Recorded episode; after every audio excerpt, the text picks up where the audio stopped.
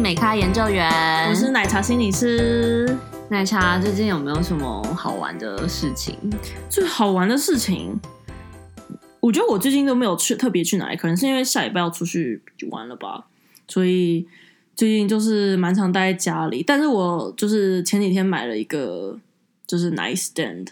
然后就是跟就跟上一集我们讲到睡眠有关系，我觉得买了 nice stand 之后，我也是睡得蛮好的。为什么 啊？跟那有什么关系？ 我我觉得，我觉得只是心理作用，因为我就觉得很喜欢那个 nice set，然后我就把它放在我的床旁边，然后我就可以把我的书放在旁边，然后我也可以就是把我的洋甘菊茶放在边旁边，然后你啊就是很 chill 那种很感觉，很惬意的这样子喝茶，然后看书，就是对，所以我就是上一集之后，我就整个睡得非常好。对，那你嘞，你有没有做有没有什么好 好玩有趣的事情？我上礼拜刚从那个就是去 L A 玩了三天，嗯，然后有吃到一间很好吃的 yakitori，、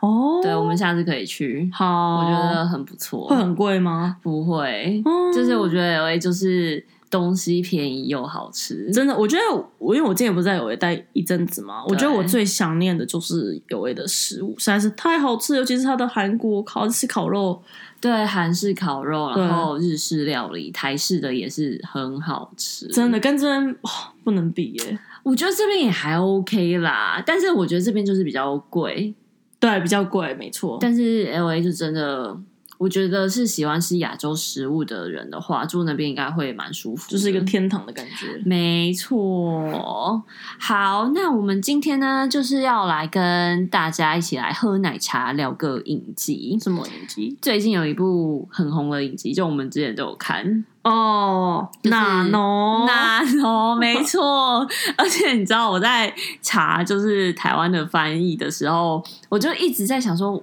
到底是到底是什么？然后后来我就打哪农，然后他就想说转学来的学生，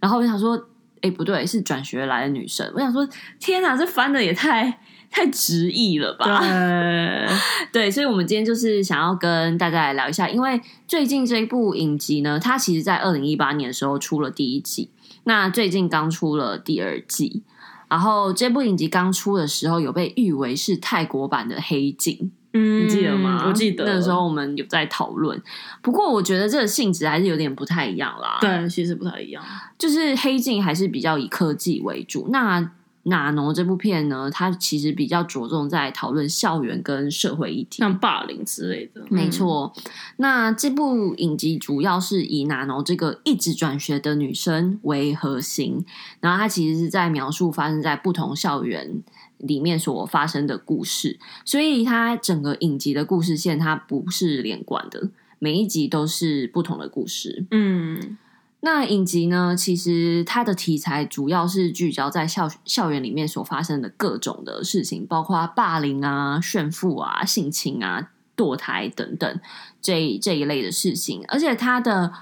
范围好像都是国高中的感觉。对，都是国高中，那因为很大一部分都是从社会新闻改编的，所以我觉得在看的时候，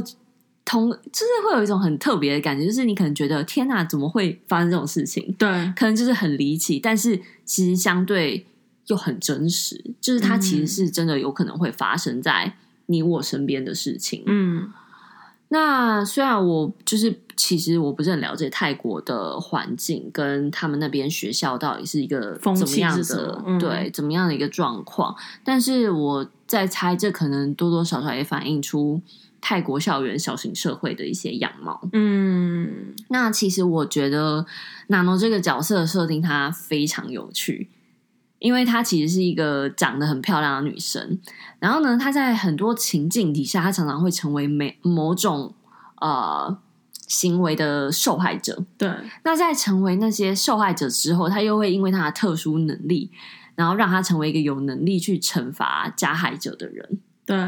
然后他到了第二季以后呢，因为他一直是处于那种有点像审判长啊，对然后正义使者那种角色，嗯但是到了第二季呢，娜诺其实他开始怀疑他去惩罚别人的这件事情，嗯，开始反思的感觉，没错。然后我觉得这是一个很有趣的转捩点，因为我觉得他。呃，导演在第二季的时候，他其实问了一个更深层的问题，就是为什么要惩罚？嗯还有惩罚的边界到底在哪里？嗯，所以今天我们就想来跟大家聊聊关于惩罚这件事情。嗯，奶茶，你你觉得呢？你有什么想法？呃，我觉得我没有太多被惩罚的，就是我自己觉得我没有觉得我自己特别被就是可能公审或者是什么的，但是我觉得有时候会想要惩罚别人，就是内心会有一那种感觉，可能是比如说我可能在电视新闻上面啊，然后看到一些人做一些很坏的事情啊，比如说强暴犯啊，或者是杀人这样子，然后我就会觉得，以前就会觉得说，你怎么会做这种事情啊？然后就会觉得，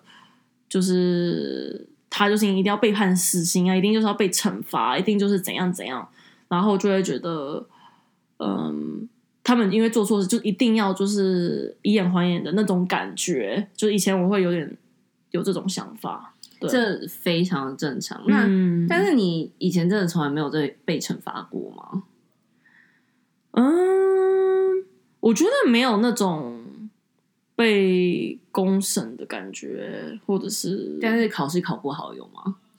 哦，我当然说被惩罚，当然是说哦，你这样讲的话，我觉得惩罚当然是被呃被父母惩罚就有嘛， 一定有啊。然后还有就是呃被惩罚，然后再被学校老师惩罚之类。但是我们还蛮少被，因为我是一个小好学生，所以很少被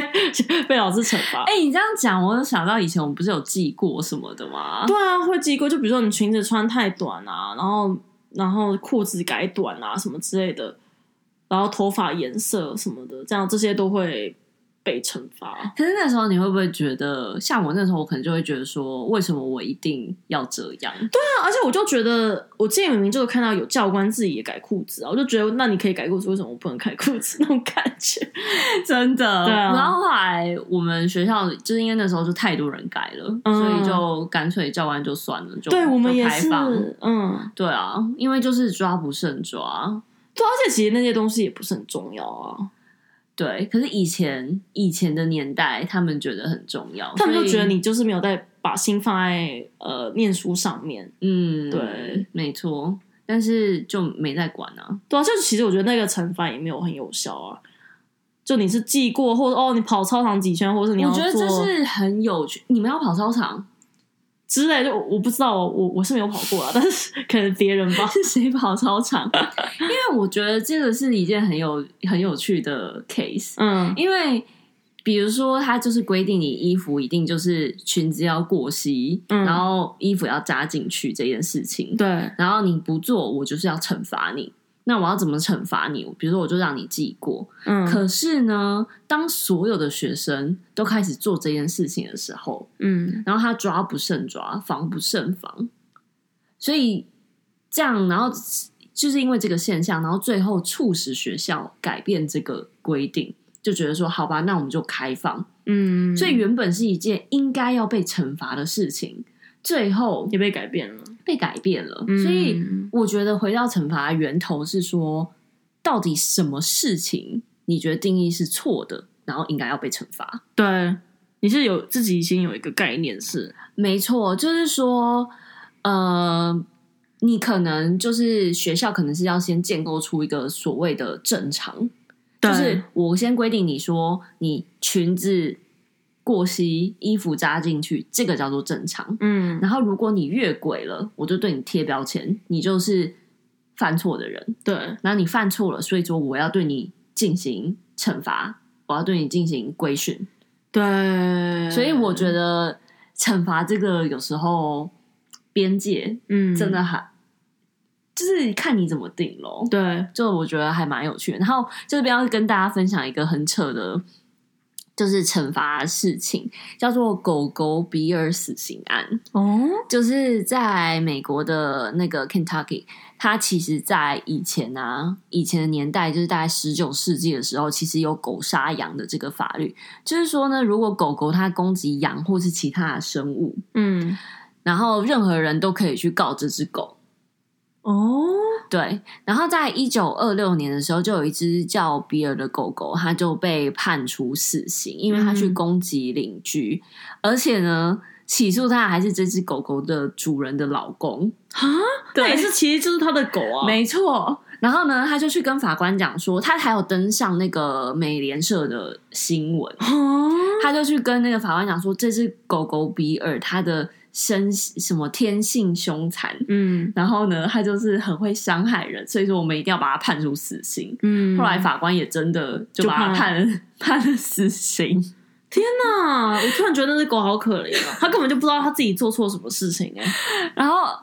哎、你刚刚讲到一个很有趣的点，就是说我们要怎么样可以来判断这个人他到底是不是应该受到惩罚，还是不应该受到惩罚？你刚刚讲到的就是说他的意图，对，他到底有没有，比如说谋杀的意图？他到底底有没有主观意识，还是他本能要去杀人这件事情，或者要去伤害别人的这件事情？嗯，对，因为我就觉得它没有那个意思，因为它那个就是它的本本性，嗯对对不对？好，那今天换一个情境，今天假设有一个人，有一个人他有精神病，嗯那他天生他就是他的天性，他就是要去杀人。嗯，你觉得呢？那他如果杀人，他应不应该被判罪？我觉得它 OK，我觉得我觉得我讲这个哦，争议会很大，因为就是我我自己好排除我任何其他的角色，以我自己来讲，我会觉得他应该要判被判罪，他应该要受惩罚。但是以心理师的角度，我会觉得他需要受到治疗，就是先需要接受评估治疗之后，当然有很多人他们会假装自己有精神病，所以，但是如果他真的是有精神病，我觉得他应该要接受治疗，然后当然也是需要受到呃适当的惩罚。对，我觉得你刚刚又讲到有一个非常有趣的点，嗯，就是你情感上你会觉得这个人其实他是一个人，他应该受到了某种程度的教育或是教化了，对，那他其实应该要受到惩罚，对不对？但是呢，你因为是一个心理师的角色，嗯，所以说从你的专业来看的话，你会觉得说。没错，他他的确是有某种程度的疾病，就像狗狗比尔一样，嗯他没办法控制他伤害别人的那种冲动，对所以他应该要被判无罪，是吧？对或是他应该要直接送去接受治疗。对，对，所以后来呢，回到这个狗呃狗狗比尔这个案件呢，后来 Kentucky 他就把这个法律给废了，因为去惩罚一个没有犯罪意识的生命体，其实是没有太大的意义。对他这是到死还是不知道为什么他自己被杀的感觉。没错，所以那你觉得你有曾经质疑过这种事情吗？就是到底为什么要惩罚，或者是想惩罚别人？有，其实我觉得我就是其其实我以前是那种，我觉得我在之前是那种 就是嗯呃面对那种就是杀人或者是比如说对小孩强暴犯那种那种虐童等等的，就是我会觉得你一定要就是死刑了，不用再讲了。如果你杀了好十几几个人、几百个什么什么的，或是症结之类的，我会觉得好就是死刑。你要你要讲什么这样？但是我现在会觉得，就是我为什么为什么一定要死刑？就是死刑这件事情可以达到什么目的？然后可以真的可以防止大家去在做这件事情嘛？然后我有去了解他背后他为什么要杀人嘛？他杀人是为了什么？然后他会不会其实是有心理疾病之类的？就我会开始思考这些问题，然后就算是有些改变，肯定因为我的专业吧，所以就会开始重新反思。对，嗯然后不过说到惩罚，我其实有几有一些问题，就是惩罚后面背后有没有一些原理，就是它的有没有几种比较常见，或者是它背后的原理是什么？嗯，就是其实讲到这个呃，在社会学里面啊，对呃有一个叫做惩罚社会学啦。嗯那其实对惩罚有很多很多的研究，那在这边就不在这边跟大家详细的讨论。那基本上呢，惩罚是会基于呃三种原理，嗯就是第一种就是非常常见的，就是报复性的惩罚。哦，就我刚才讲的，没错，就是那种以眼还眼、以牙还牙，还有杀人偿命的意思。那这种